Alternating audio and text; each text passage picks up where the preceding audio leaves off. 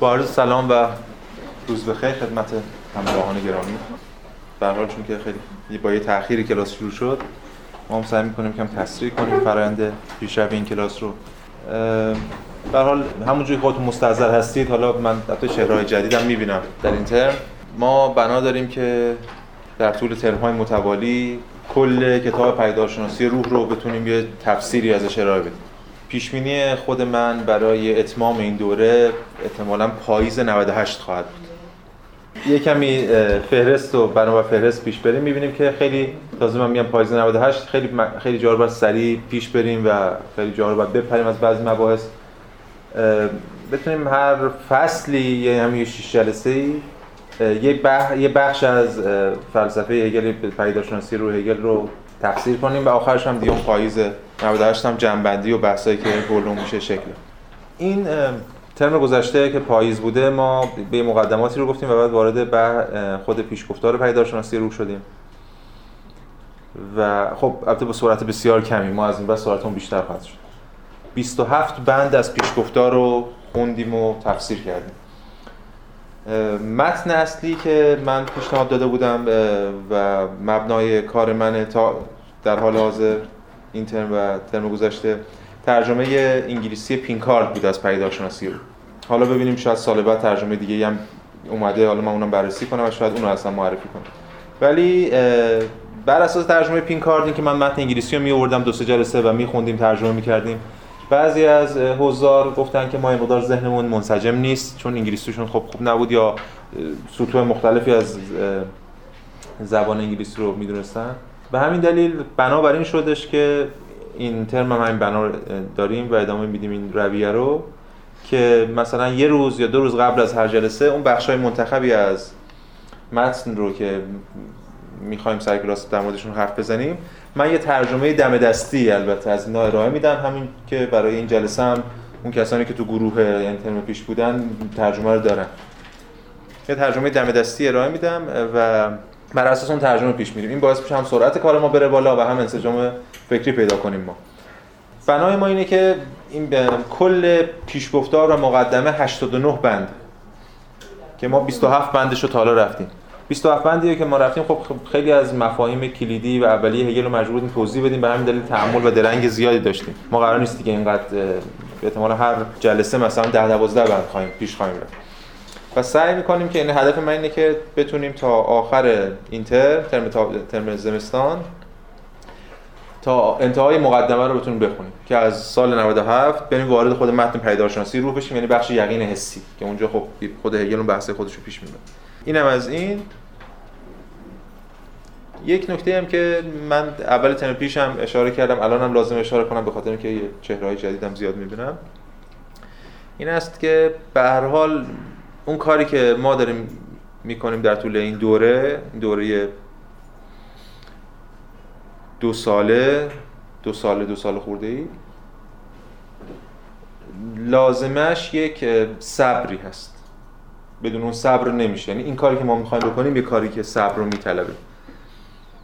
وگرنه برای منم خب راحت‌تر بود بیام یه سری کلیات در مورد فلسفه هگل بگم یه سری ارجاعات بدم. همون کاری که با سایر فیلسوفان کردیم. چون همونش که می‌دونید این دوره‌ای که ما داریم برگزار می‌کنیم پشت سرش هم یه دوره دو ساله‌ای بوده که از تالس شروع شده تا به فلسفه هگل رسیده.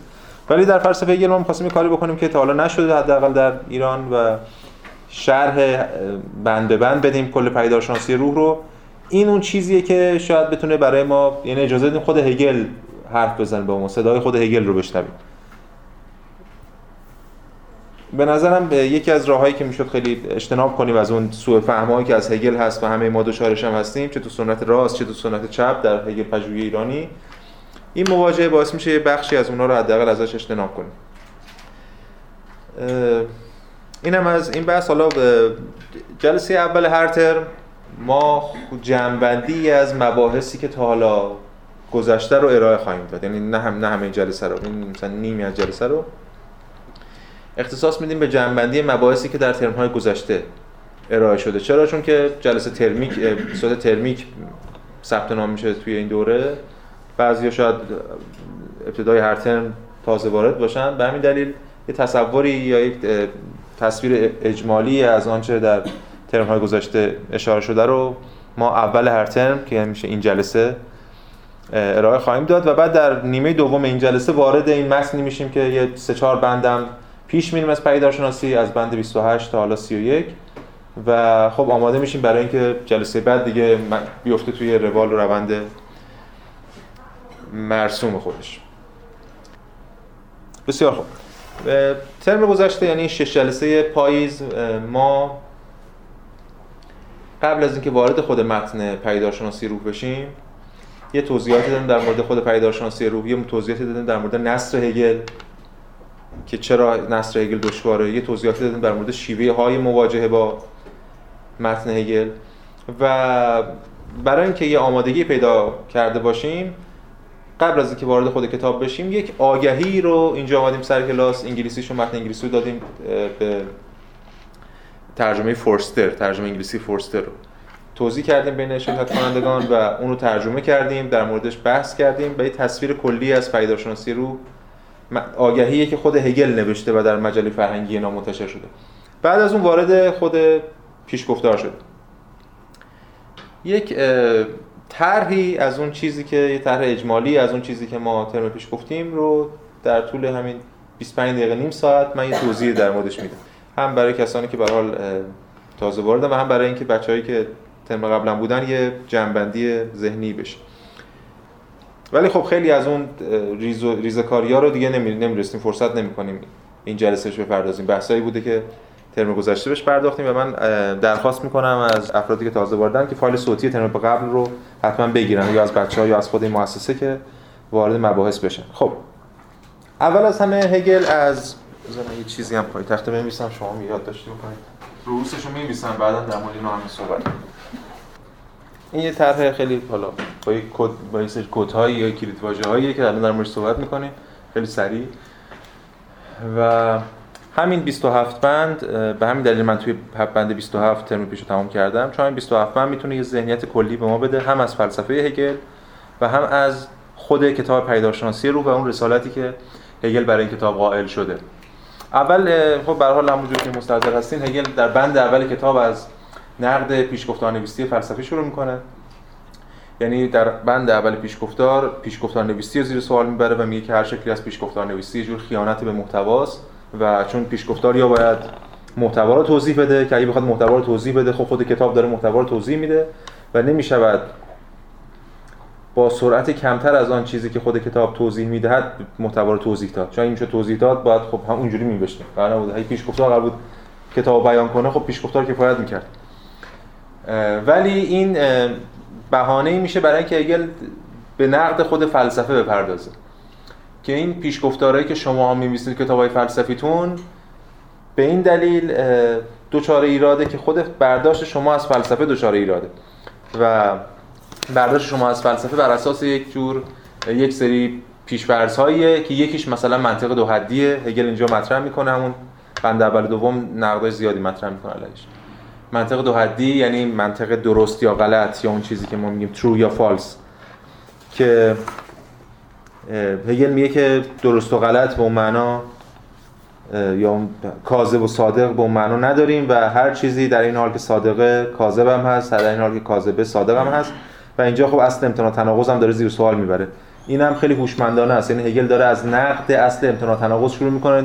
چیزی که همه فلاسفه از خود این اصل رو بنای خودشون قرار دادن. هگل از خانه دشمن شروع داره می‌کنه سنگر دشمن شروع می‌کنه. این اصل امتناع تناقض رو که نقد می‌کنه و تو بند دو هم یک تمثیلی رو میاره که اینجا حالا ما اومدیم سر کلاس بحثم کردیم در موردش و یه فرصتی شد که تمام پنج تا ترجمه از مقدمه و پیشگفتار پیدارشناسی رو ترجمه پرهام، عبادیان، عباسی، جبلی و ملک اسماعیلی رو بیایم حالا جلسه سوم ترم پیش بود. بیایم دونه دونه بازخونی کنیم و همه رو نقد نقدامون نقدای خودمون نسبت همه مطرح بکنیم.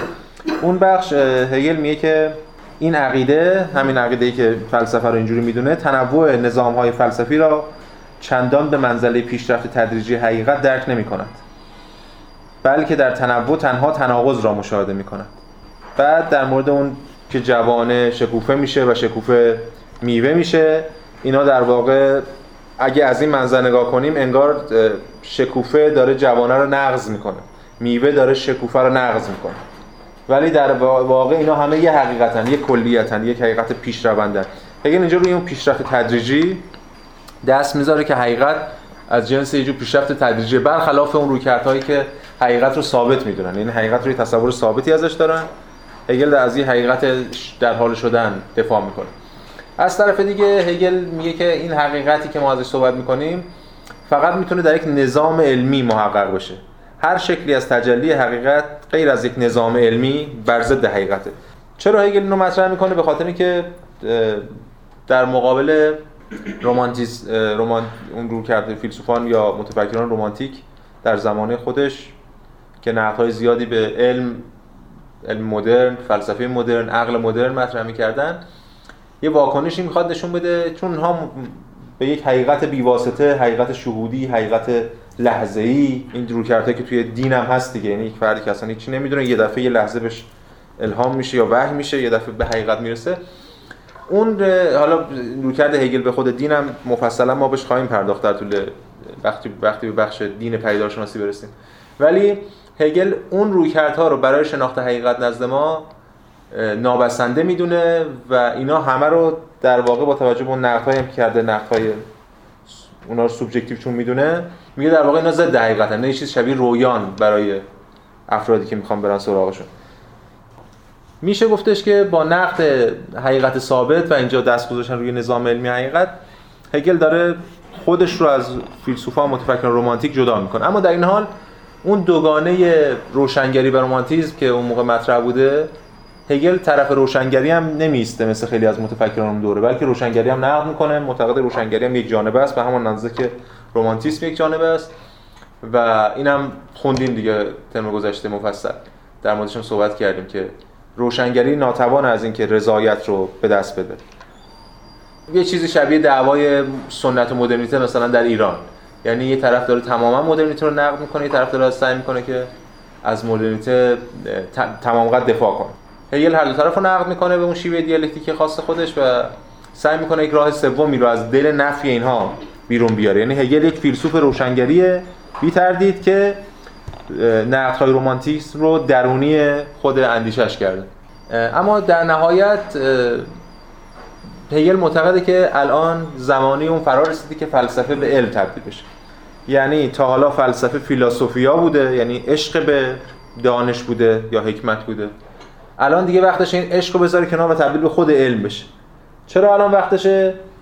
چون که هگل معتقده که الان یک اتفاق خیلی مهمی افتاده. حالا بعد از اون اتفاقاتی که تو دوران مدرن افتاده و بعد از تو فلسفه بعد از کانتی اتفاقی افتاده و همچنین به لحاظ دینی هم بعد از لوتری اتفاقی افتاده که اینا همه این راه ها همه در هگل به هم دیگه می‌رسن و اون دقیقه تاریخی در آستانش ما هستیم که فلسفه تبدیل به علم بشه.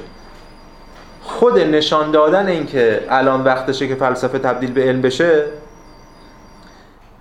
یعنی نشان دادن یعنی اثبات اینکه فلسفه علم شده. اینم نقل قولش خوندیم از هگل یعنی خود نشان دادن ضرورت تحقق ضرورته. چون ضرورت ضرورت دیگه. اگه نشون بدیم یه چیز ضروریه همون لحظه محقق میشه. این هم یک پیچیدگی داره. حالا بعدا بریم تو هگل باز بازترش می‌کنیم. بین یه تمایزی هست بین آنچه هست و آنچه باید باشد. ما میگیم بله یه تمایزی بین آنچه هست و آنچه باید باشد. این باید اخلاقی فرض می‌کنیم. حالا باید اخلاقی ما الان کار نداریم بشه باید اخلاقی یعنی با اون باید اخلاقی اصلا باید نیست. باید اخلاقی یعنی بهتر است اینجوری باشد و نیست. الان ما کار به اون نداریم. ما داریم متافیزیکی صحبت می‌کنیم. تفاوتی می‌ذاریم بین آنچه هست واقعیت و آنچه باید باشد. خود این تمایز و فهمش برای ما یه مقدار دشواره. چون اون چیزی که باید باشد خب هست دیگه. اگه نیست یعنی نباید باشد. نبود حتما نباید بوده باشه که نیستی. ولی این تمایز تو هگل حفظ میشه. یه مثالی اسلوویژیک می‌زنه. ما البته توی متن برسیم بعد در موردش صحبت کنیم. مثل میگه مثل وقتی که خود این آگاهی محقق می‌کنه حقیقت رو. مثل وقتی که تو این کارتون تاموجری یا حالا اون کارتون اون دنبال اون میگ میگ میدوه. چیه گرگه.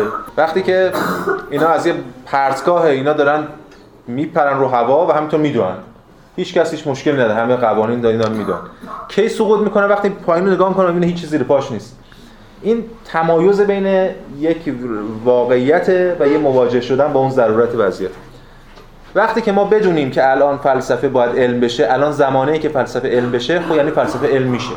خود دانستن ما خود اثبات ضرورت این علم شدن فلسفه فلسفه رو تبدیل به علم می‌کنه. این این بر عهده چه چیزیه؟ این موضوع. یکم پیچیده است این موضوع چون تا قبل از هگل یه تمایزی بود بین توصیفی و تجویزی. بعد ما بله. یه روی کردمون توصیفی بود یه روی کردمون بله. تجویزی بودش بله. بعد انگار این داره به هم میریزه اینجا این بله. ببینید اولا گفتم تجویزی اگر مثلا تو کانت مثلا می‌بینیم کانت فلسفه اخلاقش تجویزیه فلسفه نظریش مثلا نقد عقل محض توصیفیه توصیف دستگاه شناخت نام جهان فلان. اگر منظور از تجویز اخلاق باشه که ما اینا می‌تونیم بفهمیم. اون باید اخلاقی چیز عجیبی نیست. میگه مثلا جهان چقدر الان مثلا اوضاعش خرابه چه بهتره که خوب بشه باید اینطور باشه. ولی نیست. در واقع اون باید نیست. بهتر است که اینطور باشد. اون کلمه باید ما داریم غلط استفاده می‌کنیم. باید یک ضرورتی در ذات خودش داره. این ضرورتش ازش سلب یعنی ما نادیده می‌گیریم این ضرورتش رو اگه ضرورت باید باشه باید باشه. در هگل این باید میاد یه کارکرد ایجابی پیدا می‌کنه. و بله هگل اینو متمایزش می‌کنه. اما جواب سوال شما رو الان نمی‌تونیم واقعا بدیم. ببینید این بعدا توی تو اخلاق هگل تمایزی که بین Sittlichkeit و Moralität هست یا همون ethics و morality از این تمایز ما باید اینجا اونجا صحبت کنیم. که چجوری هگل اخلاق و متافیزیکی می به که متافیزیک اخلاقی کنه مثل کانت. یعنی میاد اخلاق تو ساعت متافیزیک اون وقته که هر آنچه واقعی است عقلانی است بالفعل است عقلانی است هر آنچه عقلانی است بالفعل است. اونا رو اون موقع ما می‌تونیم در موردش حرف بزنیم توصیح توجیهش کنیم. الان نه الان حداقل یه 20 دقیقه نیم ساعتی باید مقدماتی بگیم تا شاید بتونیم نزدیک بشیم به اون بحث شما. یا همین یا تصوری که هگل داره از آزادی به مسابقه امر ایجابی که پیوندش می‌زنه با ضرورت در که آزادی همیشه در مقابل ضرورت. آزادی در در بر ضد جبره همیشه. جبری چیز مثلا. و هگل در این تاکید بر ضرورت این آزادی می‌دونه ضرورت. اینا همه باید یه جایی برای محل و فصل بشه که الان نیست اونجا. بعدا باید در صحبت کنیم. یه توی همین سخنرانی من دانشگاه به شهید بهشتی که یه, ماه دو ماه پیش بود در مورد معنای آزادی نزد هگل تو سایت و اینا هم هست تو کانال خود من هم هست. یه تلاش همچین چند دقیقه کردم در مورد اینکه بشه اینا رو پیوند زد. ولی بازم اونجا محقق نمیشه. یه خاله خیلی براتون جالبه اونم می‌تونیم گوش کنید خب. پس ما می‌بینیم که هگل اینجا معتقده که فلسفه علم میشه. اما این علم زمین تا آسمون با اون علمی که به معنای متعارف کلمه علم مدرن ما می‌دونیم یا ساینس در معنای علم تجربی می‌دونیم خب متفاوته. اون علم هم یک دقیقه ای از حقیقته برای هگل. همونجور که دین هم دقیقه از حقیقته هنر هم دقیقه از حقیقته خود فلسفه معنای متافیزیک هم دقیقه از حقیقته. و اون فلسفه که هگل ازش صحبت می‌کنه فلسفه که جامع و رافع تمام این دقایق این اون چیزی که بهش میگه پیدارشناسی روح. و به همین دلیل کتاب پیدارشناسی روح به یک معنا تمام دقایق تاریخ بشر رو حالا با یه های بشر غربی رو بهتره در خودش جای میده یعنی فقط کتاب فلسفی سیاسی اجتماعی فرهنگی نمی‌دونم دینی اقتصادی ادبی همه اینا رو در خودش جا میده. چون همه اینا دقایقی از اون علم حقیقی که حالا می‌خوایم در موردش بیشتر صحبت بکنیم. از طرف دیگه این رویکردهای رمانتیکی که وجود داره و هگل هم بهشون اشاره می‌کنه هگل اینها رو ذاتی وضعیت میده رویکردهای رمانتیک رو هگل چیاشون رو نقد می‌کنه؟ چه چه موضعی چه شاخصه‌ای در این رویکردها وجود داره که هگل نقد می‌کنه؟ این است که اینا حقیقت رو یا دست راه دسترسی به حقیقت رو از طریق شهود شهود بیواسطه می‌دونن هم شهود و به ویژه شهود بیواسطه یا اون چیزی که هگل میگه عشق احساس اینجور چیزا که جایگزین عقل می‌خوان بکنن هگل اونا رو نقد می‌کنه. اونا میگن عقل ما رو به بیراهه برده عقل ما رو خرسند نکرده. پس ما یک های جایگزین این عقل داریم که هگل اونا رو مورد انتقاد قرار میگه و اینجا از تمثیل کودک استفاده می‌کنه. میگه عقل هنوز کودکه یعنی نقدهایی که شما به کودک می‌کنید ناتوانی عقل می‌کنید وارده چون هنوز کودکه. ولی این به این معنی نیست که این کودک رو بکشیم بلکه به این معنی است باید این کودک رو بزرگ کنیم. عقل رو باید بزرگ کرد عقل مدرن و این رومانتیسم در واقع واکنشه به این وضعیت. رومانتیسم ذاتی وضعیته. بعد یه تمثیل خیلی عجیبی هم هگل اونجا به کار می‌بره که در واقع انسان ها مثل یویو عمل می‌کنن. یعنی یه زمانی انسان ها فقط گرفتار امور روزمره و مشغولیات روزمره بودن. بعد در یک دوره اینا سرشون به آسمان برگشت. حالا نمیگی چه دوره‌ای ولی میشه در مورد مثلا شکلگیری اون ادیان اولیه یا حتی ارتباط بین اسطوره ها و اندیشه در یونان و اینا رو مثلا به اون دوره نسبت داد. سرشون به آسمان برگشت و رفتن حقیقت رو در آسمان جستجو کردن. حالا این مسیر از افلاطون می‌تونه شروع بشه تو فلسفه تا قرون وسطا به اوجش برسه. و بعد این آسمان اینا رو دچار سرخوردگی کرد و بعد اینا دوباره سر رو به زمین برگردوندن و رفتن سراغ مفهوم تجربه که هگل اینجا اشاره می‌کنه. یعنی تجربه به معنای علم مدرن. و حالا الان زمانی که انقدر اینا سرشون در اون گل تجربه فرو رفته که وقتشه دوباره برگردن به آسمان. دوباره از فرط تشنگی این همه حرف هگل دیگه یادتون باشه. از فرط تشنگی انقدر تشنن که یه قطره آبی هم براشون حکم در واقع چیز خیلی جذابی رو داره و به همین حالا هر کسی هر آلترناتیو آسمانی می‌تونه سوء استفاده کنه از این وضعیت و به اینا قطره آب نشون بده به جای قطره آب حتی شاید سراب نشونه اینا بده چون انقدر تشنن که هر چیزی رو بهش چنگ می‌زنن. رومانتیسم برای هگل اینجوری اون قطره آبیه که این تشنگانی که گرفتار امور زمینی شدن می‌خواد به آسمون برگردونه ولی هگل می‌خواد از این نوسانه در واقع خارج کنه و به همین دلیل نقد می‌کنه. یه بحثی هم کردیم در مورد احساس آخر و زمانی که هگل داره حتی در فلسفه هگل متأخر هم اونجایی که میگن هگل از همه محافظه کارتره بازم اون احساس آخر و زمانی دیده میشه. یعنی احساسی که اکنون در آستانه پایانی اکنون در آستانه این احساس آخر و زمانی خیلی پیوند می‌خوره با رویکردها و اون فرهنگ روحیه که از دل ادیان ابراهیمی در میاد. چون این ایده که هر لحظه امکان مسیح بیاد این ایده در فلسفه هگل درونی میشه و فلسفه هگل رو انقلابی می‌کنه هر لحظه لحظه تاریخی. این این که هگل میگه الان لحظه که فلسفه باید تبدیل به علم بشه و از این بعد تاریخ وارد عصر جدیدی دوران جدیدی خواهد شد رو اینجا میشه ریشه پیدا کرد که روی خود مارکس و دیگران هم تاثیر می‌ذاره این رو کرد. اینجا هگل مثال کودک رو می‌زنه اما نه اون کودک. کودکی که در واقع این مسئله است دیگه. نقدی که به هگل هم مطرح می‌کنم. میگن مگر فرایند تاریخ پیوسته نیست؟ چون دو رویکرد وجود داره نسبت تاریخ. یک رویکرد گسسته یک رویکرد پیوسته. حالا بگذاریم از اینکه من معتقدم همه اون رویکردهای گسسته میشه پیوسته خوند و به نظرم پیوستن. ولی مگر آیا به نظر هگل تاریخ پیوسته نیست؟ پس چجوری ما تو تاریخ دقایق داریم؟ چجوری در تاریخ انفجار داریم؟ انفجار یعنی گسست. شما باید پیوستار نمی‌تونه انفجار یا ایونت و اصلا مفهوم رخ داده نمی‌تونه توجیه کنه. اتفاقا تو همین یه پاراگراف که هگل تو همین پیش گفتار پیداشناسی در مورد صحبت می‌کنه دقیقا در مورد همین تمایز حرف می‌زنه. میگه مثل کودکیه که مدتها در رحم مادر تغذیه شده به یک باره به دنیا میاد. ما به دنیا آمدن رو می‌بینیم و انفجار رو می‌بینیم. چون ما نمی‌دیدیم تغذیه شدن این کودک رو در رحم مادر. برای ما اون انفجار اتفاق میفته دوباره اینجا مثال کودک رو می‌زنه و اون لحظه انفجار لحظه تحقق حقیقت که الان داریم در موردش صحبت می‌کنیم. در این حال هم هگل یک در بند بعدی که وحدت وجود حالا ما میگیم به قول خودم خاص خاصی بهش میگیم یا بگیم وحدت وجود مطلق رو مورد انتقاد قرار میده. هگل به شدت تحت تاثیر اسپینوزاست یعنی وقتی وحدت وجود رو نقد می‌کنه وقتی اسپینوزا رو نقد می‌کنه در واقع داره انگار پدر خودش رو یا ریشه های خواستگار خودش رو نقد می‌کنه. اون جمله معروفش هم همه یادتونه یا باید اسپینوزایی باشی یا اصلا فلسفه نباشی.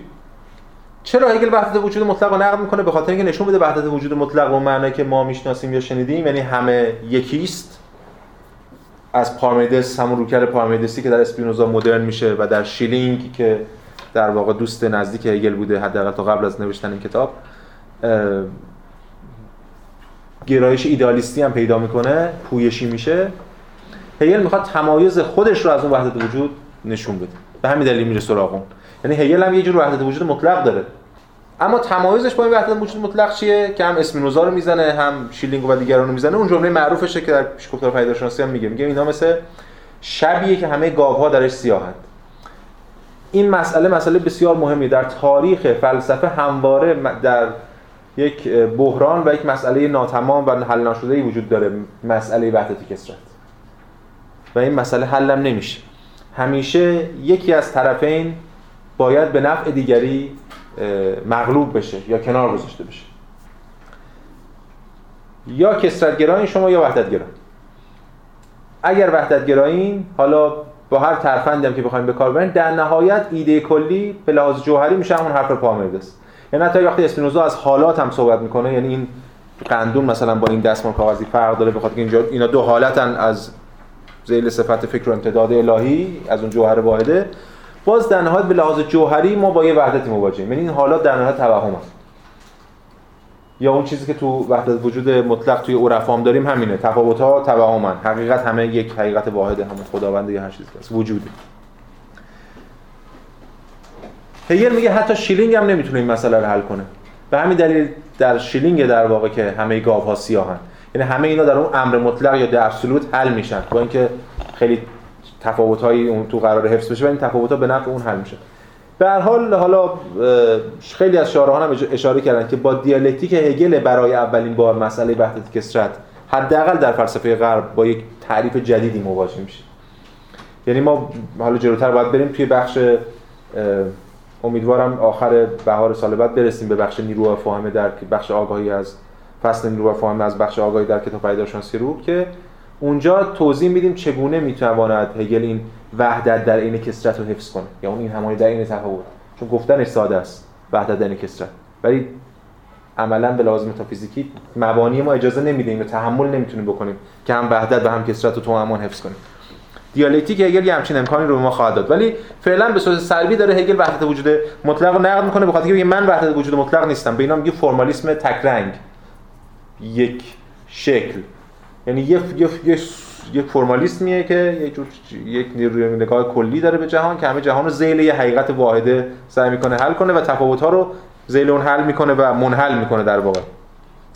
این اون ایده ای که میگه شبی که درش گاوا سیاهن یا این جملهش تو بند 16 اینو میگه میگه فلان فلان یعنی جا زدن امر مطلق در قالب شبی که در آن به قول معروف تمام گاوها سیاهند. بعد میگه این روکرد ساده لوحی مطلقا پوچ و بی محتوایی در شناخت است. که این این دومیش بیشتر به شلینگ برمیخوره تا اون اولیش اینم پس از نقد وحدت وجود مطلق که هم داره شلینگو می‌زنه هم اسپینوزا و هم دیگران. یه بحث دیگه هم هگل مطرح می‌کنه تا هم چند بند مختصری که در پیش گفتار خوندیم اینکه حقیقت سوبژکتیو میشه. حقیقت همواره برای ما یک امر objective بوده. تا قبل از ایدالیسم تا قبل از کانت حقیقت برای ما همواره objective ه. همواره یه چیزی هست یه جایی که ما قراره بریم بشناسیمش. و خود فرایند شناخت ما در ساختن حقیقت دخیل نیست. این حرف کانت دیگه. حرف کانت در نقد قبلی ها همین بودی یعنی ما خودمون در شناخت حقیقت دخیل نیستیم. حقیقت مستقل قائم به ذات یک جوهر واحدی داره. یه اعراضی است و صفاتی روی جوهر سوارن و ما در بتن می‌تونیم اونا رو ببینیم بشناسیم از حالا یه کمی قبل از کانت شاید بگیم از لاک به بعد با اون تمایز کیفیات اولیه و ثانویه و بعدا به ویژه از کانت به بعد با اینکه مکان و زمان رو هم ما داریم میتابونیم و مقولات شناخت رو ما داریم میتابونیم مقولات فاهمه رو که اون همه صفات و اعراض هر چیزی که از شی ما می‌شناسیم ما داریم بهش میدیم و ما داریم میتابونیم. این رویکرد مخدوش میشه. هگل اینجا داره به تاکید بر حقیقت سوبژکتیو داره به ریشه های ایدالیستی خودش تاکید می‌کنه. یعنی من ایدالیستم. حقیقت سوبژکتیوه قبلا objective بود الان دیگه تبدیل میشه به حقیقت سوبژکتیو البته اینجا بازی می‌کنه مفهوم جوهر مفهوم سوژه اینکه جوهر رو ابتدا objective فرض می‌کنه هگل و بعد یواش یواش اون وجود سوبژکتیوش رو در واقع نشون میده به ما. ضد متافیزیک رئالیستی. پس اینجا هگل هم وحدت وجود رو نقد می‌کنه. هم متافیزیک رئالیستی و از حق از یک جوهر حقیقی صحبت می‌کنه که سوبژکتیوه اما در این حال زنده هم هست. ببینید دو تا انقلاب دیگه. دو تا اتفاق مهمه با هگل میفته. البته هر کدوم ریشه قبل از خودش هم داره. این که سوبژکتیو بودن حقیقت در مقابل کرده رئالیسمه که در طول تاریخ فلسفه حاکم بوده. زنده بودن در واقع حقیقت در مقابل روی کرده حقیقت ثابته یا ثابت انگاری حقیقت. هر دوتا اینا رو هگل داره زیر سوال می‌بره. این هم حقیقت رئالیستی رو زیر سوال می‌بره یه حقیقتی بیرون مستقل از ما وجود داره. هم استقلال ابژه رو استقلال حقیقت از سوژه زیر سوال می‌بره و هم ثبات حقیقت رو. این ثبات حقیقت هم از کجا اومده؟ اینم باز از خود پارمیدس اومده. دعوای پارمیدس و هراکلیتوس می‌دونیم ما. در تاریخ فلسفه عملا پارمیدس پیروز میشه و قرنها پارمیدس حاکم تا حداقل تا زمان شلینگ و بعد هگل که این حقیقت ثابت رو مورد انتقاد قرار میده. هگل صراحتا اینجا. ببینید داره پازلش رو در همین ابتدا هگل تکمیل می‌کنه. در مورد حقیقت حرف زد وحدت وجود رو نقد کرد در مورد منطق حرف زد. بالا مفهوم بسیار کلیدی که نمی‌تونه نادیدش بگیره مفهوم خداونده. در مورد مفهوم خداوند ما حرف بزنه و بگه موضع من نسبت به مفهوم خداوند چیه؟ پیشا پیش معلومه که خدا برای هگل خیلی نزدیک به خدا برای اسپینوزا است. یعنی هگل دیگه اون خدای متعالی رو خدای ترانسندنت رو اعتقادی بهش نداره. اینا همه ایمننت می‌دونه حقیقت و یه وحدت وجودی هگل وحدت وجودیه. بله. با خدا به پیوندی می‌خوره با کل جهان. یا اون چیزی که اینجا نوشتم این همانی پویای کل جهان. تفاوتش با اسپینوزا در همون پویاییه. یعنی همون خدای اسپینوزا رو شما ولی در حرکت فرض کنید در تنش درونی دائمی فرض کنید. یه سری نقل قولایی هم خوندیم تن گذشته تو همین بندهای مختلف.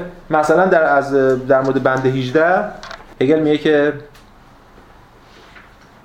این جوهر فلان در مقام سوژه منفیت بسیط و محض است.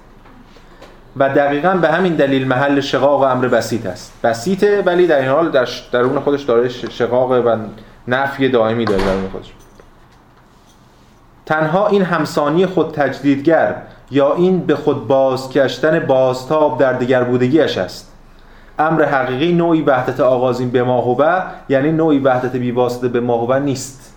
وحدت از پیش داده نیست. این خداه از پیش وجود هر چی که شما بذاریم تو اسپینوزا هم خدا میذاشتیم وجود میذاشتیم جوهر میذاشتیم طبیعت میذاشتیم. یه چیز از پیش داده نیست بلکه یه چیز در حال شدنیه و این شدنش هم چیز بیرون از خودش نیست که اینو بخواد تبدیل بکنه به چیزی. بلکه از درون خودش باید این بر بخیزه این حرکت. حالا در مورد خود جنبانی الان کم جلوتر صحبت می‌کنه پس این هم دارای حرکته و هم نفی نفیه و هم علاوه بر اینها ایدالیستی هم هست. یعنی به معناست که ارتباط داره با من سوژه. چیزی نیست جز نسبت حالا نسبت های ایدالیستی که بین سوژه و ابژه حاکمه. اینا البته همین حرفایی که من الان می‌زنم و ترم پیشم در موردش حرف زدیم حالت شعاری داره دیگه. این هگل داره موضعش رو بیان می‌کنه. یه استدلال دم دستی هم میگیم. ما هم گفتیم ولی ما هنوز اینا رو مستدل دیالکتیکی بیان نکردیم. اینا رو باید اجازه بدیم در خود کتاب پیداشناسی رو بیان میشه فعلا داریم با تابلو با ویترین هگل سر و کار داریم. بعد بعد بریم تو کنکاش کنیم ببینیم اینا استدلالات چگونه است. اینجاست که هگل مفهوم وساطت رو مطرح می‌کنه و به لحاظ منطقی هم باید همینجا مطرحش کنه. یعنی که هیچ حقیقت بیواسطه ای درک یا هیچ شناخت بیواسطه ممکن نیست. هیچ رابطه بیواسطه با حقیقت ممکن نیست. چرا؟ چون اول حقیقت که امر ثابتی نیست. ثانیا حقیقت مستقل از ما نیست. خود ارتباط ما با حقیقت بر سازنده حقیقت به نسبت متقابلی ایجاد می‌کنه. پس اینجا دو تا امر بسیار مهم به عنوان واسطه ما مطرح میشن. واسطه هر شکلی از مواجهه ما هر شکلی از شناخت. یکی تاریخ به این معنا که حقیقتی که امر تاریخی و در حال شدنه و پس به همین دلیله که تاریخ اینجا واسطه شناخت میشه. این تاریخ به اون معنایی که قبلا ما از تاریخ مراد می‌کردیم یک امر فرعی یا ثانویه نیست که یه حقیقتیه و این برای حقیقتی تاریخی هم میگذره. مثلا فرض کنید یک ایرانی هست این ایران ثابته یک تاریخی برش میگذره. اینجوری فکر می‌کنم چرا؟ چون برداشت ما از مفهوم زمان و فرعی بود نسبت به مکان. یعنی مکانیه و بعد یه زمانی هم فرعیه. زمان چیزی شد اتفاقاتی که برای مکان میفته این دقیقا برعکس میشه اینجا. چرا؟ چون حرکت جوهری داریم در هگل چون اینجا در ذات جوهر داره حرکت و تنش اتفاق میفته. پس رفته رفته خواهیم دید. در هگل مفهوم مکان وهم میشه. همون بلایی که قبل از هگل لایبنیز سرش آورد و بعد کانت سرش آورد. کردش تبدیلش کرد به صورت پیشینی شناخت بیرونی. و بعد در هگل زمان میاد به ذات جوهر به جای مکان. چون یادتون باشه در فلسفه لاک هم وقتی که کیفیت ثانویه رو لاک جدا می‌کنه تو کیفیت اولی مکان رو باز باقی می‌ذاره. باز جرئت نمی‌کنه مکان رو از جوهر جدا کنه. دکارت هم که جوهر بیرونی رو باز امتداد می‌دونه. ببین اینا مکان یه چیز پایگاه خیلی قوی داشته در متافیزیک غربی. که بعد کانت اولین کسی که اونو میشکنه و میاد سوبژکتیوش می‌کنه به یه معنا ظرف شناختش می‌کنه ظرف تجربهش می‌کنه تجربه حسی. و بعد هگل میاد کلا حالا به ویژه بیشتر تو فلسفه طبیعتش نقدهای زیادی مطرح می‌کنه. ولی به این معنا تاریخ یه چیز فرعی نیست تاریخ خود حقیقته. به این معنی که حقیقت یه تاریخی داره بلکه جوهر ذاتا تاریخی که به این حقیقت رو بخشیده هستن. و همچنین وساطت مفهوم. هر شکلی از شناخت برای هگل مفهومیه. نقد اصلی هگل به تمام رویکردهای غیر مفهومی اما از رویکردهای ساینتیستی غیر مفهومی که می‌گفتن ما باید تمام مفاهیم رو بذاریم کنار و بی واسطه با خود مشاهده اشیا روبرو بشیم که این به نظر هگل توهمه چون کانت هم ما خوندیم دیگه ما داریم اینا رو می‌سازیم و میتابونیم. از طیف روشنگریش بگیر تا طیف رادیکال رمانتیکش که معتقدن که یه عقل به ما, ما رو فریب میده مفاهیم فریبندن و ما باید شهود بی واسطه مفاهیم بذاریم کنار تا با خود خداوند رو به رو بشیم و صدای خود خدا رو بشنویم و اینجور توهمات. هگل هم هر دو طرفو داره نقد می‌کنه. به همین دلیل این دوتا خیلی کلیده. تا آخر فلسفه هگل تا هر جا که ما با فلسفه هگل سر و کار داریم این دوتا ترم یعنی تاریخ و مفهوم مساوی امور ذاتی جوهر نه امور فرعی برای ما بسیار کلیدیه اینجا یه بحثی رو هگل در مورد مفهوم باستاب مطرح می‌کنه که حالا ترم پیش در موردش حرف زدیم مفصل. اما اون چیزی که حالا من مونده بود بحث ما باقی مونده بود و الان می‌خوام بهش اشاره کنم مفهوم قایتمندیه. هگل دوباره قایتمندی ارسطویی احیا می‌کنه. اگه یادتون باشه توی خود پیش گفتن از ارسطو اسم میاره. هگل کلا از زیاد از آدما اسم نمیاره. کمن افرادی که ببیشه تو پیدارشناسی رو حالا کتابای دیگهش بله خیلی ارجاع مستقیم داره حتی پاورقی میده بعضی جا. ولی تو پیدارشناسی رو خیلی کم اسم میاره. خیلی تک و که مثلا تو آنتیگونه سوفوکل اسم میاره. بردازاده رامو رو اسم میاره. اینجا تو پیش گفته از ارسطو اسم آورده و تاکید می‌کنه که این قایت که من دارم میگم یه جور احیا ارسطو. اما فرق اصلی قایت در هگل و ارسطو چیه؟ اینه که اینجا همون تمایز بین ترانسندنت و ایمننته قایت اینجا خود جنبان. قایت از درون امر برمیخیزه نه جای بیرون امر. این قایت بیرونی قایت اینکه یه جایی هست قایت و ما داریم به سمت حرکت می‌کنیم باز به اون روکرد مکان محور ما نسبت به حقیقت برمیگرده. به همین دلیل یه جایی میساختیم اون بالا و بهش قایت رو میذاشتیم اونجا. کار که ارسطو هم کرده خودش. این اولا. ثانیا برای حرکت بازم این قایت بیرونی یعنی یک محرک نامتحرکی وجود داره. هرچند خود ارسطو هم یادتون اگه باشه این محرک نامتحرک رو به این معنا نیستش که مثل خدای ادیان ابراهیمی بیاد دست ببره در جهان. اگه یادتون باشه محرک نامتحرک فکر فکر بود فقط به خودش فکر می‌کرد. همه جهان از شوق اون در حال حرکتن. ولی بازم اون محرکه. اما الان ما دیگه با دو جهانیتی که از افلاطون به بعد شکل گرفته دیگه سر و کار نداریم در هگل. این دو جهانیت در کانت هم حفظ میشه ولی فیشته و بعد شیلینگ و بعد هگل این دو جهانیت رو دیگه همه تحت تاثیر اسپینوزا ما با یه جهان سر و کار داریم. هیچ چیزی هم بیرون این جهان نیست. پس چه چیزی این جهان حرکت میده؟ خودش. چگونه؟ از درون. چگونه؟ با یک منطق مشخص ضروری به واسطه تضادهای موجود در خودش. این اینه که خود جنبانی رو شکل میده. اینه که خود جنبانی شکل میده و اینه که خداوند رو این همانی پویا ولی پر از تنش با خودش می‌کنه. اینا همه ما رو سوق میده به اون مفهومی که حالا می‌تونیم بهش بگیم الان مفهوم هگلی. مفهوم هگلی روح. مفهوم هگلی روح که الان هنوز نباید دوچار این تصور باشیم که الان خیلی تصور نمی‌دونم فهم خیلی جامعی ازش پیدا کردیم. مفهوم هگلی رو در واقع جامع تمام این بحث یعنی یه حقیقتی هست. همون جوهر اسپینوزایی در واقع. یا همون خدای اسپینوزایی که یک سری چیزایی یه سری وجوه دیگه ای در واقع هگلش بار کرده و از اون سلبیتش خارجش کرده. خدای زنده شده حی شده در حال حرکت و در انتها همون بخش بند 26 و ایاتون باشه بند 27 که در موردش صحبت می‌کردیم یواش یواش هگل داره نزدیک می‌کنه بحثش رو به همین حرفایی که زده به خود این کتاب و کاری که می‌خواد در این کتاب بکنه. هگل اولا گفتیم گرایی رو نقد می‌کنه. و به پشتوانه اون تعریف گرایی رو نقد می‌کنه. هیچ چیز ثابتی وجود نداره و در نتیجه هیچ تعریف ثابتی هم وجود نداره. پس بنابراین ببینید تو بند مثلا 24 میگه که از میان این اصل فلسفی رو زیر سوال می‌بره دیگه. از میان نتایج بسیاری که از گفته فوق ناشی می شود می توان به ویژه بر این نتیجه تاکید کرد که دانش تنها به منزله یک نظام است برفل می شود و می توان علم شود و فلان و فلان. این که هر گزاره به اصطلاح بنیادین دیگر یا اصل نخست فلسفه اگر درست باشد تنها به همین دلیل غلط نیز هست که گزاره بنیادین است. اگر یک گزاره بنیادین یک اصل حقیقی فلسفی اصل امتناع تناقض اصل تعد شق سالس اگر درسته دقیقا به همین دلیل که درسته غلطه. چرا؟ چون وقتی ما میگیم چیزی درسته یعنی همیشه درسته. یعنی به ساطت تاریخ رو دیگه نادیده گرفتیم. چیزی که همیشه درست باشه اصلا نداریم. برای هگل مگر یک چیز و اونم خود منطق درونی وضعیتی که در خود منطق درونی این تنشه منطق درونی تناقضه که همیشه هست به خاطر اینکه تناقض داره پیش برنده این جهانه. پس هر شکلی از اصل فلسفی برای هگل زیر سوال میاد چرا؟ چون که اصل فلسفی چرا؟ چون این حقیقت شونده رو نادیده گرفته و یه جور نگاه ثباتنگارانه داره. پس اینجا وقتی ما از علم صحبت می‌کنیم علم علم راستین علم شناخت روح شناخت هر چیزی منوط به شناخت کلی چون هر چیزی کله هر چیزی تجلی از کل. هر چیزی در نسبتش با کله که چیزی هست اصلا. پس این چیز نمیشه منفک از چیز دیگه دید. این نگاه وحدت گرایی دیگه هولیستیک.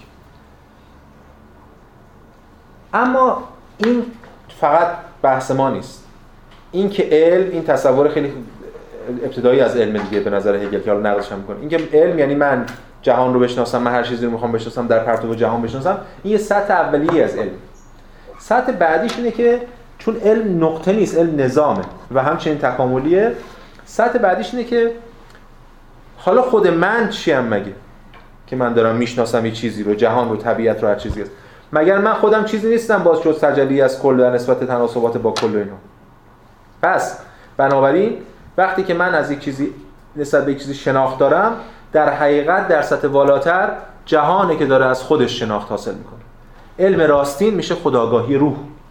ما همه درون این روح محقق کننده این خداگاهی هستیم. البته باز به این معنی این روح چیزی جدای از ما نیست. اگه جدا از ما باشه دیگه همه حل میشیم تو جبر مطلق و اینا.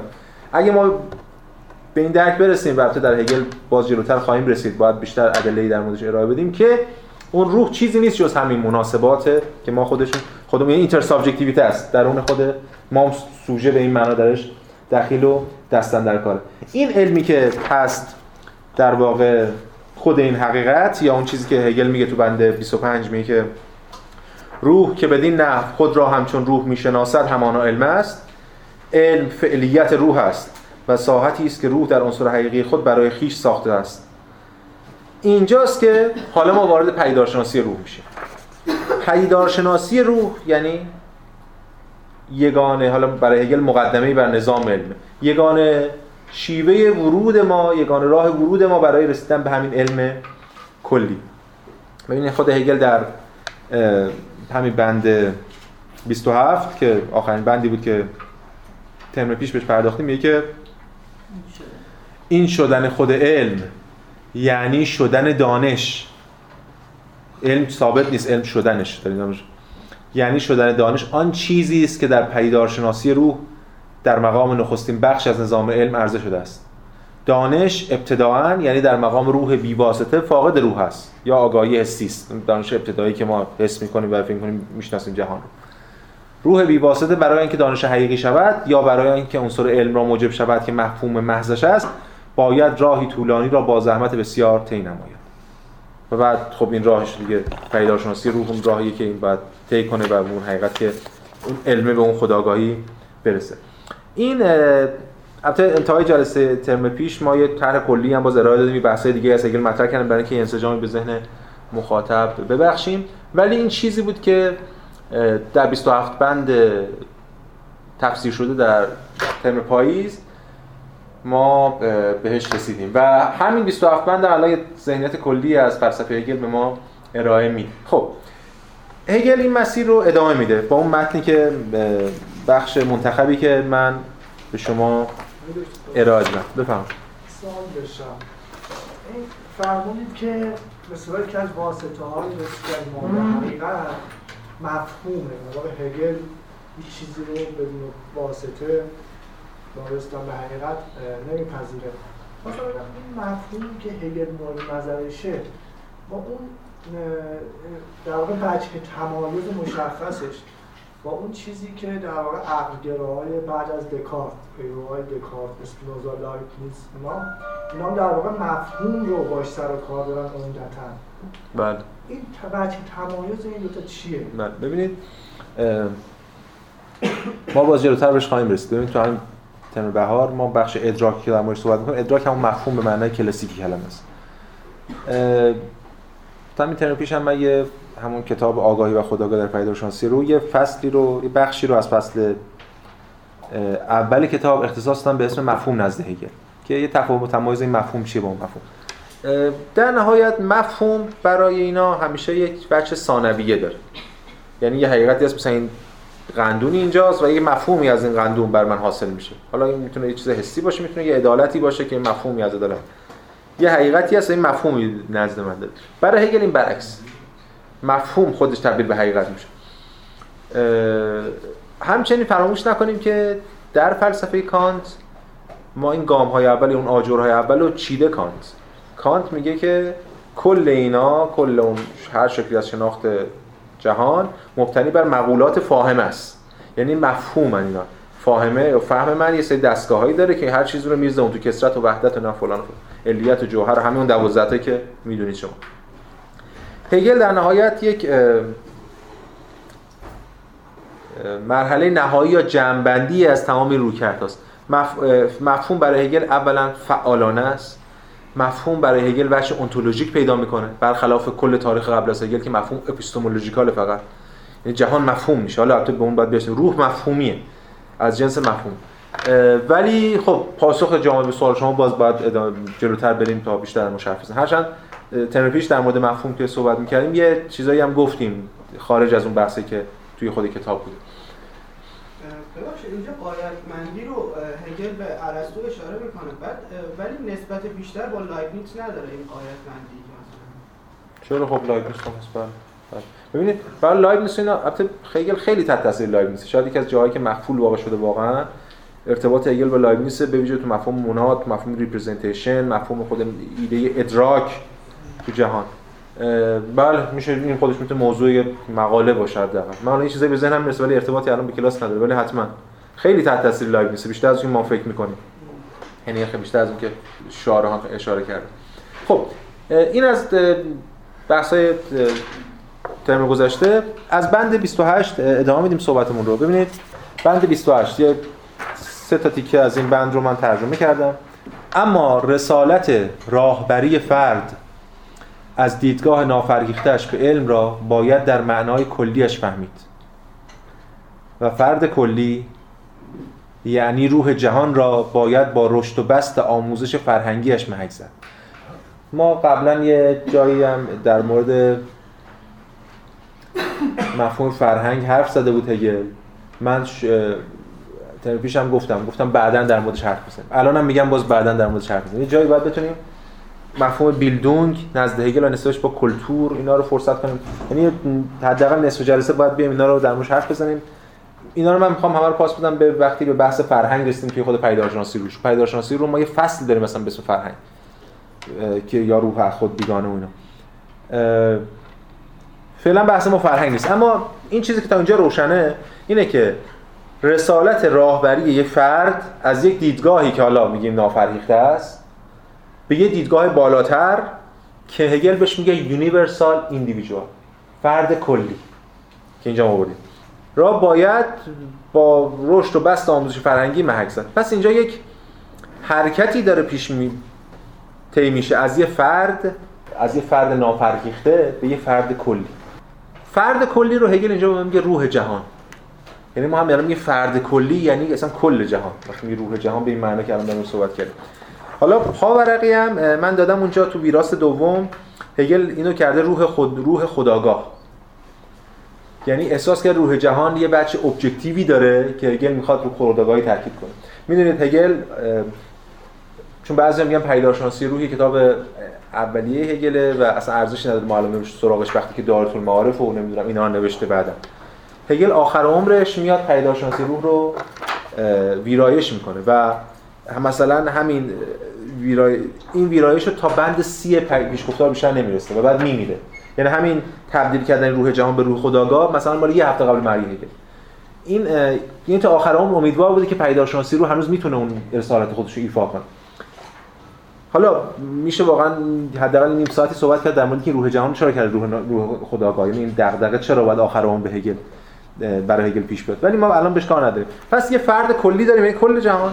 و اینکه یه فردی نافرهیخته است که می‌خواد به سمت اون حرکت کنه. حالا باید بریم جلوتر ببینیم به چه معنی در خصوص رابطه میان این دو فرد حالا اون کروشه دیگه مال منه گفتم این دو تا فرد نافرهیخته و فرد کلی هر دقیقه همان گونه که به صورت انزمامی و تجسم خاص خیش دست مییابد در فرد کلی پدیدار می شود اما فرد جزئی روحی ناکامل است. قالب انزمامی است که کل وجودش به یک تعیین یافتگی واحد دچار شده است و سایر ویژگی ها در آن صرفا در مقام خصلت های مبهم و آشفته حاضره. خب پس دو تا فرد داریم. یه فرد کلی یه فرد جزئی که می‌خواد بره اون بشه.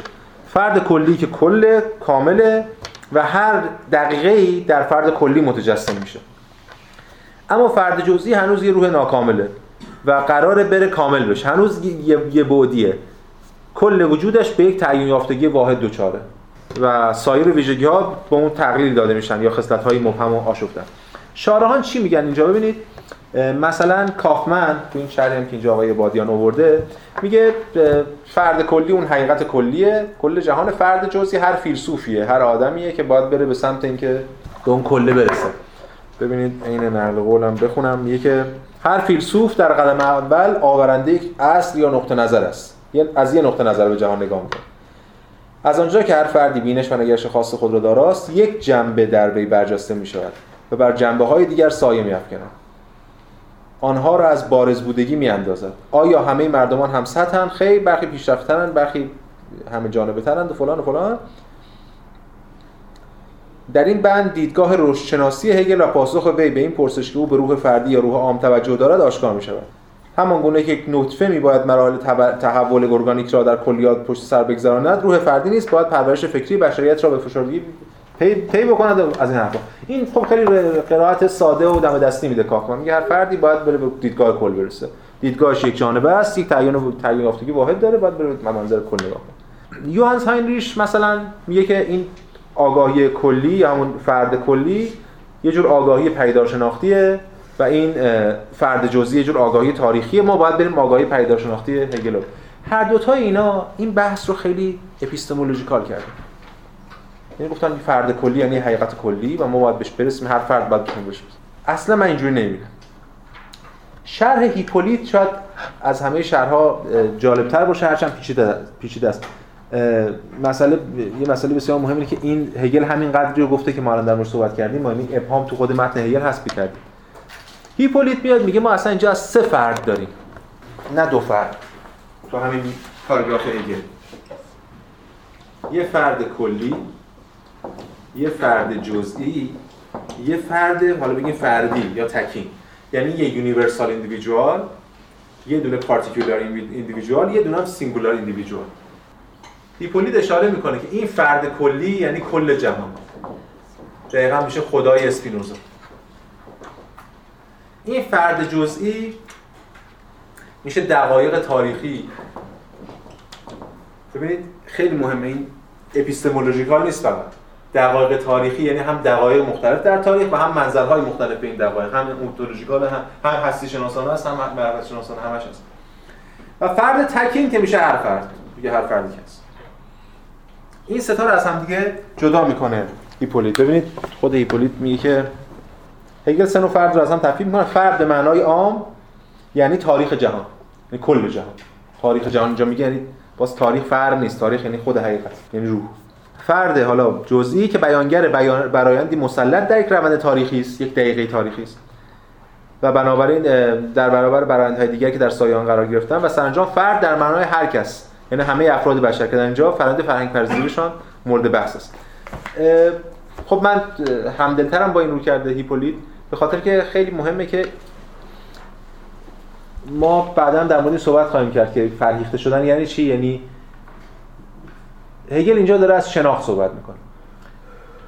خیلی خلاصه بخوام بگم با توجه به بحثی که الان اشاره کردیم در مورد بند 27 ما داریم در مورد پیدارشناسی روح صحبت می‌کنیم. گفتیم پیدارشناسی روح یعنی خداگاهی کل نسبت به خودش. ما کجاییم؟ ما این وسط آیا ابزارهایی هستیم در چنگ این روح؟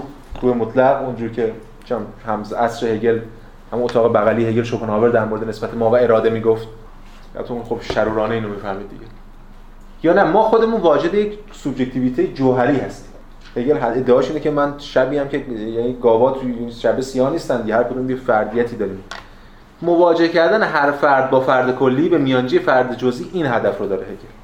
که بتونه یک حرکتی رو از من به کل رقم بزنه بدونه که مثل عرفا منو در کل حل کنه. فنا فی الله حقایت من که حلشم در اینا. و نه مثل در واقع رویکرد مقابلش که روشنگری ناست اینکه کل رو به فرد فرو بکار یا به من یک جوهریه جوهریتی ببخشه که منو دوچار یک فردگرایی بکنه. همون چیز اصطلاحی که اگه میگه این دیفرنس این همانی در این تفاوت. من اینجوری می‌فهمم این رو. یعنی تفسیرش باز باید جلوتر بریم ببینیم کجا می‌تونیم از این ایده استفاده کنیم. ولی این نسبت قرار در, در نسبت قرار دادن اینها با هم دیگه بسیار کلیدیه. خلا بحث رو بخوام جمع کنیم که بعد ادامه جمله بندو بخونیم. یک فرد باید بره بتونه در واقع در نسبتش با فرد کلی یعنی روح جهان یعنی کل جهان فهمیده بشه. هر فرد به واسطه اینکه در یک کل قرار داره امیدوارم که این. چیزی که من میگم خیلی اصلا مشخص باشه چی دارم این یه فرد تنها فرد تکی. فرد کلی که خود هگل میگه روح جهان. این خود وقتی میگه روح جهان دیگه یعنی اون کاملا هستی شناسانه داره حرف می‌زنه در مورد کل جهان. این فرد می‌خواد بره بشناسه. این شناختن شناخت فقط معرفت شناسانه نیست شناخت عمله. شناخت اصلا از جنس هستی. حالا ما گفتیم خود جهان از جنس مفهوم. اینا همه همین رو که دارم دیگه. چگونه می‌تونه اینو بفهمه؟ از طریق فرد جزئی. فرد جزئی چیه؟ دقایق تاریخی. این دقایق تاریخی هم دقایق اتفاقات تاریخی که در تاریخ میفته هم رویکردهای مختلفی که این فرد می‌تونه دنبال کنه برای اینکه به این کل برسه. این رویکردها همه هر کدوم یک جانبه هگل گفته دیگه. هر کدوم از منظر یک تعیین یافتگی خاصی به جهان نگاه می‌کنن. مثلا رویکردهای مختلف مثل ادیان مختلف مثلا. در مورد حقیقت کلی. ولی فرد ناچاره که برای اینکه به این فرد کلی برسه از منظر از دل اینها شروع کنه اما به صورت سلبی و منفی که حالا جلوترش توضیح میدیم. خب یه کمی باز بریم جلوتر بدیم بحث روشن‌تر میشه. هر فرد نیست حالا اینجا هر فرد که میگه مشخصا در مورد همون فرد تکین داره حرف می‌زنه. باید از مراحل فرهنگی سازنده روح کلی گذر کند.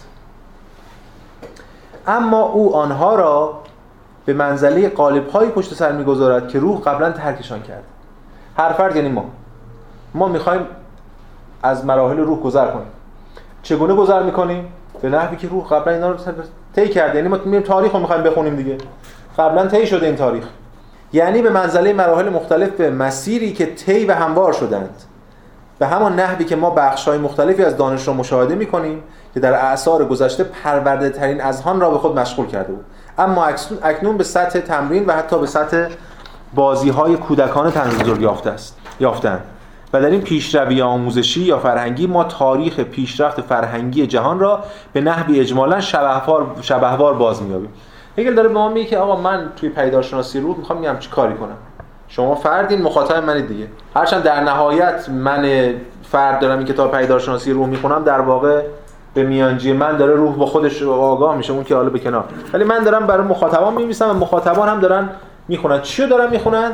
در واقع مخاطبان قراره کل تاریخ پیشرفت جهان رو به نحوی شبهوار بخونن. شبهوار سایه‌وار یا شبهوار. یعنی همین این یعنی خیلی سریعتر از آن گونه که طی شده است. از چند هزاران سال یا میلیاردها سالی که طی کرده.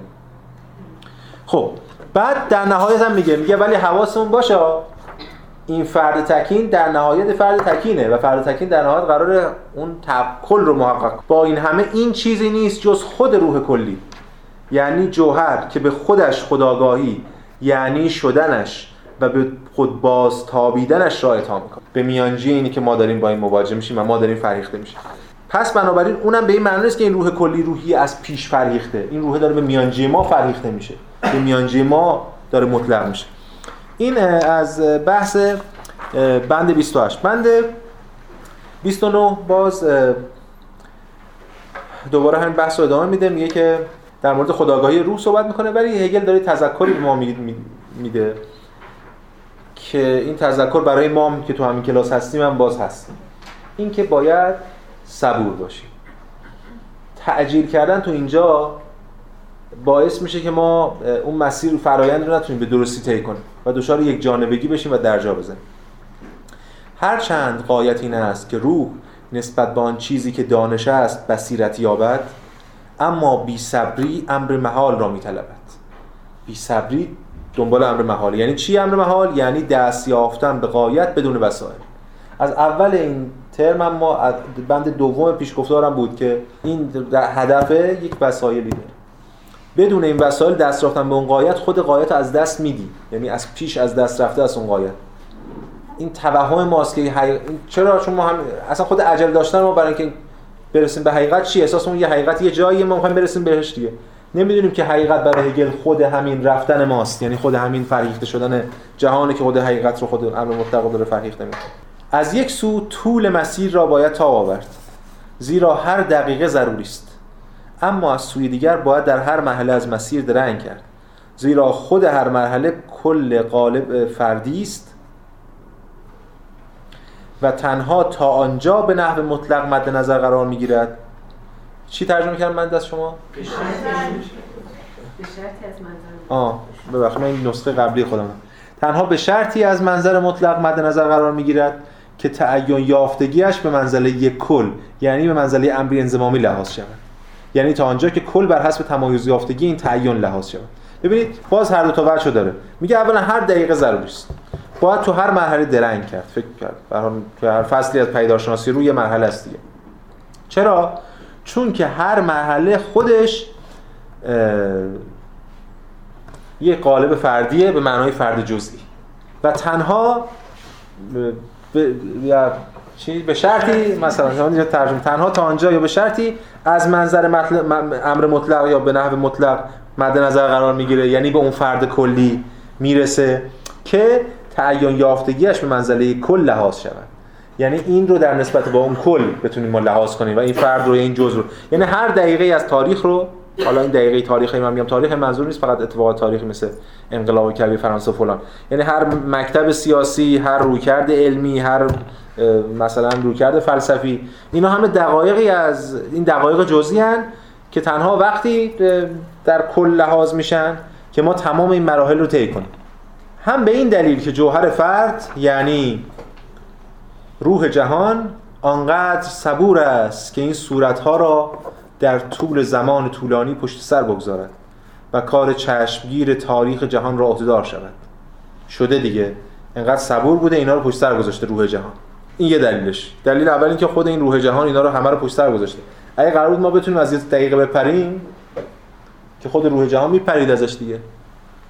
این بحث بحث هست مثلا بعضی میگن که ما خیلی عجله داریم می‌خوایم فرصت نمی‌کنیم. قرون وسطا خیلی فلسفه سنگینی داره. لطفا از یونان یه چیز به ما بگید ما بپریم تو مدرن.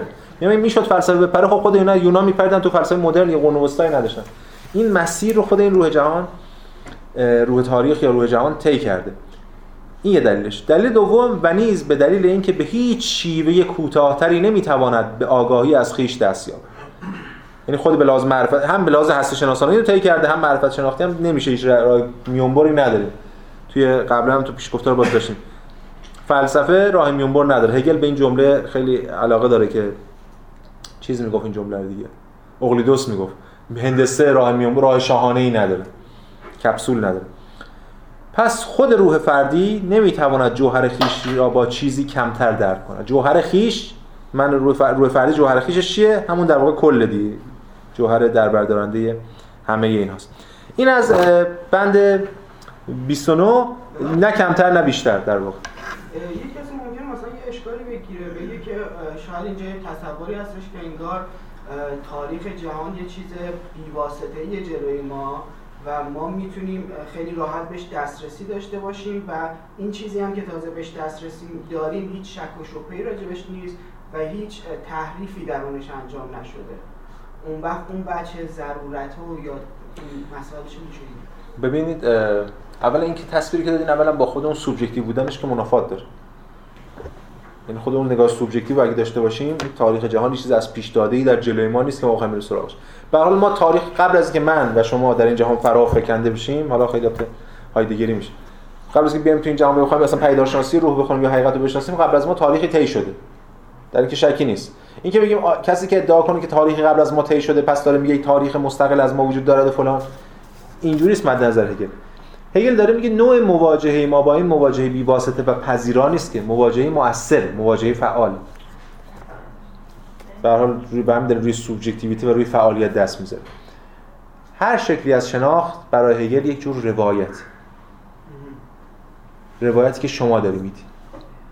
به همین دلیل تمام این افراد در ذیل فرد جزئی یا مکاتب مختلف قرار می‌گیرن که هر کدوم از منظر خودشون به اون داره نگاه می‌کنن. تاریخ کلی چیه؟ تاریخ کلی چیزی از پیش داده ای نیست. اتفاقا رسیدن به اون تاریخ کلی فقط از مسیر این تکثر و تنش های افراد و رویکردهای مختلفی که ممکن میشه. حالا جلوتر هم باز کم صحبت می‌کنیم در موردش. بفهم میشه گفت که این منظورش این تاریخ مکتوب نیست تاریخ تاریخ نویسا نوشتن. بله بله اونو میگه. اونو جلوتر باز خواهم پیش گفتار میگه اشاره می‌کنه. هگل دو تا تاریخ داره دیگه هیستوری و یا اون هیستوری از گشیشته جدا می‌کنه. هیستوری یعنی همون هیستوری دیگه علم تاریخ و قصه و این به دنیا آمده اون مرد و فلان. گشیشته در واقع یه روایته. در تاریخ ما با حوادث سر و کار داریم. در پیدارشناسی روح ما با ضرورت سر و کار داریم. یعنی حادثه ای نیست در کار. حالا حادثه ما میگیم نگاه به جهان حادثه ای دیگه فلانی فلان جا به دنیا اومده اینجوری شده مثلا. این این هم میگیم باز رو برسیم صحبت می‌کنیم در موردش. خب بند سی که حالا من اینجا نیوردم بند سی هگل نقد می‌کنه شناخت نظری رو. یعنی دقیقا حالا سوالم که آقای سهرابی هم پرسید همین. داره رویکردهایی که امکان داره به ما یه تصور غلطی از تاریخ بدن رو نقد می‌کنه. رویکردهای مبتنی بر شناخت نظری صرف.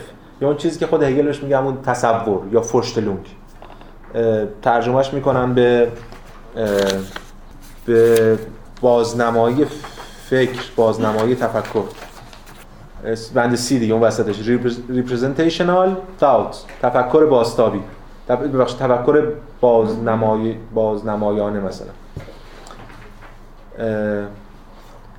این که حالا چرا ما Vorstellung و می‌ذاریم representation حالا من واسه شما رو می‌بینم یه سوال کلاس هم میفتم میشه یه بحث مفصلیه که چرا چه چیزی میشه که Vorstellung میشه representation اون re یه از کجا میاد؟ Vorstellung اصلا stellen یعنی قرار دادن Vorstellung یعنی در پیش قرار دادن جلو قرار دادن هر تصوری یه جور بازنمایی همین با شما هم الان صحبت داشتیم کردیم که در همین کلاس سوالی کردین جوابتون که دادم. تصور فرعیه نسبت به حقیقت. تصور یک چیز فرع نسبت به خودش.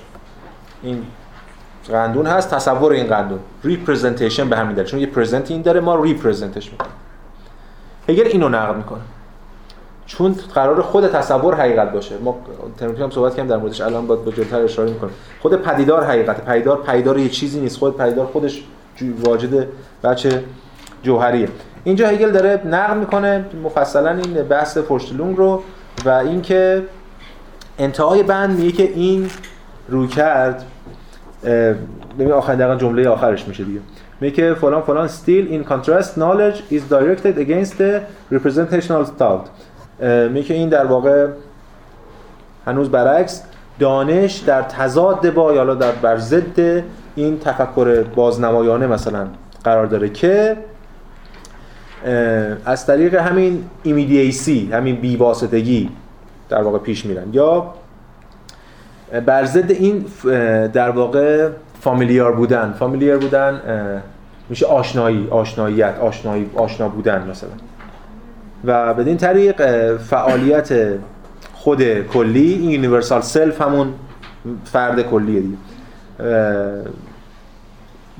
بر ضد اون عمل می‌کنه چی داره میگه؟ میگه که این علم نگاه مبتنی بر تصور تصور سر به واسطه اینکه اولا بی واسطه می‌دونه خودش رو یعنی احساس می‌کنه بر اون حقیقت یا اون تاریخ یا اون جهان یا وجود هر است بی واسطه داره شناخت حاصل می‌کنه. هم به این دلیل و هم مهمتر از اون اینه که دوچار توهم آشنا بودن. این به همین دلیل بر ضد علم عمل می‌کنه بر ضد دانش عمل می‌کنه. هگل داره اینو نقد می‌کنه. کجا؟ دقیقا در پاراگراف بند 31 از همینجا شروع می‌کنه. یه جمله خیلی خیلی مشهور داره خیلی هم جمله عجیبی. میگه که آنچه اساسا آشناست دقیقا به این دلیل که آشناست واقعا شناخته شده نیست. خیلی جمله غریبی خیلی شبیه یه عبارتی داره مثلا این جمله من برای شما بخونم خیلی آدم یاد اون بحث هایدگر تو مقدمه هست و زمان میندازه. بحث می‌کنه در مورد اینکه یه چیزی یه چیزی که اساسا آشناست به این دلیل که آشناست اصلا شناخته شده نیست. یعنی چی؟ آره دیگه بدیهی تصور میشه. یه چیزی از شما های دیگر اونجا میگم یه چیزی از انقدر براجی شده در موردش تا حالا در موردش حرف زده نشده. مثل وجود مثل خدا مثل جهان مثل انسان. انقدر همه حرف زدن که ما خب اینو اینه که می‌دونیم. بعد هیچی نمی‌دونیم. این از پیش آشنا بودن باهاش ما رو دچار فریب می‌کنه. بزرگترین فریب. خب بعد هگل ادامه میده. میگه که در ادامه میگه. میگه در مورد شناخت رایج ترین صورت فریفتن خود و دیگران زمانی است که چیزی از پیش آشنا فرض شود و در نتیجه با آن از در آشتی درآیند. یعنی این یعنی تمام مفاهیم. تمام مفاهیم پیش داده ما هر مفهوم که تو فلسفه بگیرید همه مفاهیم که از پیش ما می‌دونیم. یه جوری با اون مفهوم برخورد می‌کنیم از پیش می‌دونیم چیه. اصلا معضل ما در مواجهه با فلسفه اینه. اینه که خود فلسفه رو از ابتدا ناممکن می‌کنه. ببین مثلا مثلا فرد میره میگه شما چرا فلسفه می‌خونید میگه برای اینکه جهان رو بشناسن. خب جهان چیه؟ یا اگه میشناسیش که خب می‌دونی چیه که می‌خوای بشناسیش. اگه نمیشناسیش که بس نمی‌دونی اصلا چرا فلسفه می‌خونی. ببین ما از پیش در یک جای پرتاب شدیم در یک عدم شناختی. اگه اینو بپذیریم اون وقت تازه می‌تونیم وارد بحث فلسفه بشیم. به همین دلیل من خیلی ها شارحان اشاره کردم منم روی این خیلی تاکید می‌کنم. چرا میگیم فلسفه هگل فلسفه بی پیش فرضه یا باید باشه؟ مثل چی؟ مثل مفاهیمی که خود هگل اینجا مطرح کرده. بازی کم پایینتر تو بند 31 مثل سوژه ابژه خدا طبیعت فاهمه حسانیت هر چیز دیگه. همه این مفاهیم از آنجا که آشنا هستند همگی کورکورانه به منزله سنگ بنایی تلقی می‌شوند که نقاط ثابت از آنها آغاز می‌شوند و به آنها باز میگردند سنگ بنا ما می‌ذاریم اینا رو و چون اینا رو سنگ بنا گذاشتیم از پیش گویی قایت هم در خود همین مفاهیم از پیش داده خودمون گذاشتیم. فلسفه رو از پیش از دست دادیم عرفی کردیم. یعنی همون چیزایی که با پیش‌فرض آورده بودیم مخفیانه همونا رو اومدیم اثبات هم می‌کنیم تهش رو یا نشون میدیم و نسبت به اونا شناخت حاصل می‌کنیم. هگل اینجا داره نقد هر شکلی از علم پیشینیه. حالا سوال اصلی اینه که ما غیر از اینا مگه چی داریم؟ این این خب بهترین بهانه به دست رمانتیکا میده که رمانتیکای افراطی خب فلسفه که رو حواس دیگه اصلا شما مفهوم هیچ مفهومی نمی‌تونی اصلا استفاده کنی از پیش داده. خود هگل هم بعد ادامهش میگه دیگه میگه حرکت شناخت اینجا و آنجا ما بین این نقاط پیش می‌رود و بدین طریق صرفا در سطح عمل می‌کنه. فقط تو سطح اینا میمونه عمیق نمیشه. پس یا باید مثل پست مدرن متأخر مثلا میگه آقا ما در نهایت باید به سکوتی برسیم. یا اینکه از اون طرف بریم به یک راههای دیگری غیر مفهومی برسیم چون مفاهیم از پیش دادن ولی هگل اینجوری نیست دیگه. هنر هگل اینه که هگل میگه ما این مفاهیم مفاهیم فریبنده ای ولی ما چاره ای نداریم جز که اتفاقا از همین مفاهیم فریبنده شروع کنیم. ولی نه با روش ایجابی یعنی استنتاج به معنای فلسفی که اینا رو آجرهایی بذاریم بچینیم رو هم. بلکه اتفاقا برعکس به روش سلبی. خود هایدگر هم اونجا توی مقدمه هستی و زمان از destruction صحبت می‌کنه Destruktion که همون تخریب یا واچینی هر چی می‌خوام بزنن چون میشه گفت در موردم صحبت کرد که deconstruction دریدایی هم چگونه در پیوند با همینه. هگل اینجا از Aufhebung صحبت می‌کنه. یعنی رفع رفع حفظ و ارتقا که هفته پیشم جلسه پیشم صحبت کردیم در موردش تم گذشته که همزمان. دقیقا اولین جمله بند 31 رو شما بند 32 رو ببینید که حالا میفته برای جلسه بعدیه دقیقا اولین جملهش میگه که خیلی جمله عجیبیه. فلان فلان. The analysis of a representation یه آنالیزی تحلیل یک representation یک بازنمود هر چی که هست was indeed nothing but the sublation of the form of its familiarity. هیچ چیزی نیست حالا نبود نیست. تحلیل این هیچ چیز نیست. در حقیقت هیچ چیز نیست جز سابلیشن اون رفع صورت آشنا بودگیش. یعنی از کجا باید شروع کنیم؟ از خود نقد این آشنا بودن. یعنی از آشنایان شروع می‌کنیم با نقد خود آشنا بودن. یعنی اولین گام رو هگل هگل می‌گفتم از خانه دشمن شروع می‌کنه. ولی در اینه که می‌دونه این دشمنه. مشکل سایر فیلسوفان نمی‌دونستن این دشمنه. فکر دوست این مفاهیمی که ما می‌تونیم بهش تکیه کنیم. همیشه فلسفه از جایی شروع می‌کنه که از همه بدیهی تر و قطعی تره هگل میره از جایی شروع می‌کنه بیشتر از هم می‌تونه لهش کنه یا نقد کنه یا بزنه. و این تفاوت هگل با دیگرانه که بسیار خوبی میفته برای جلسه بعد در مورد صحبت خواهیم کرد. من در اون کتاب آگاهی و خودآگاهی در پدیدارشناسی روح یه بحثی هم کردم در مورد مفاهیم مختلف همون آفبون ترم پیش هم یه اشاره بهش کردم. اگه کسایی که در واقع نخوندن می‌تونن اون بخش رو بخونن.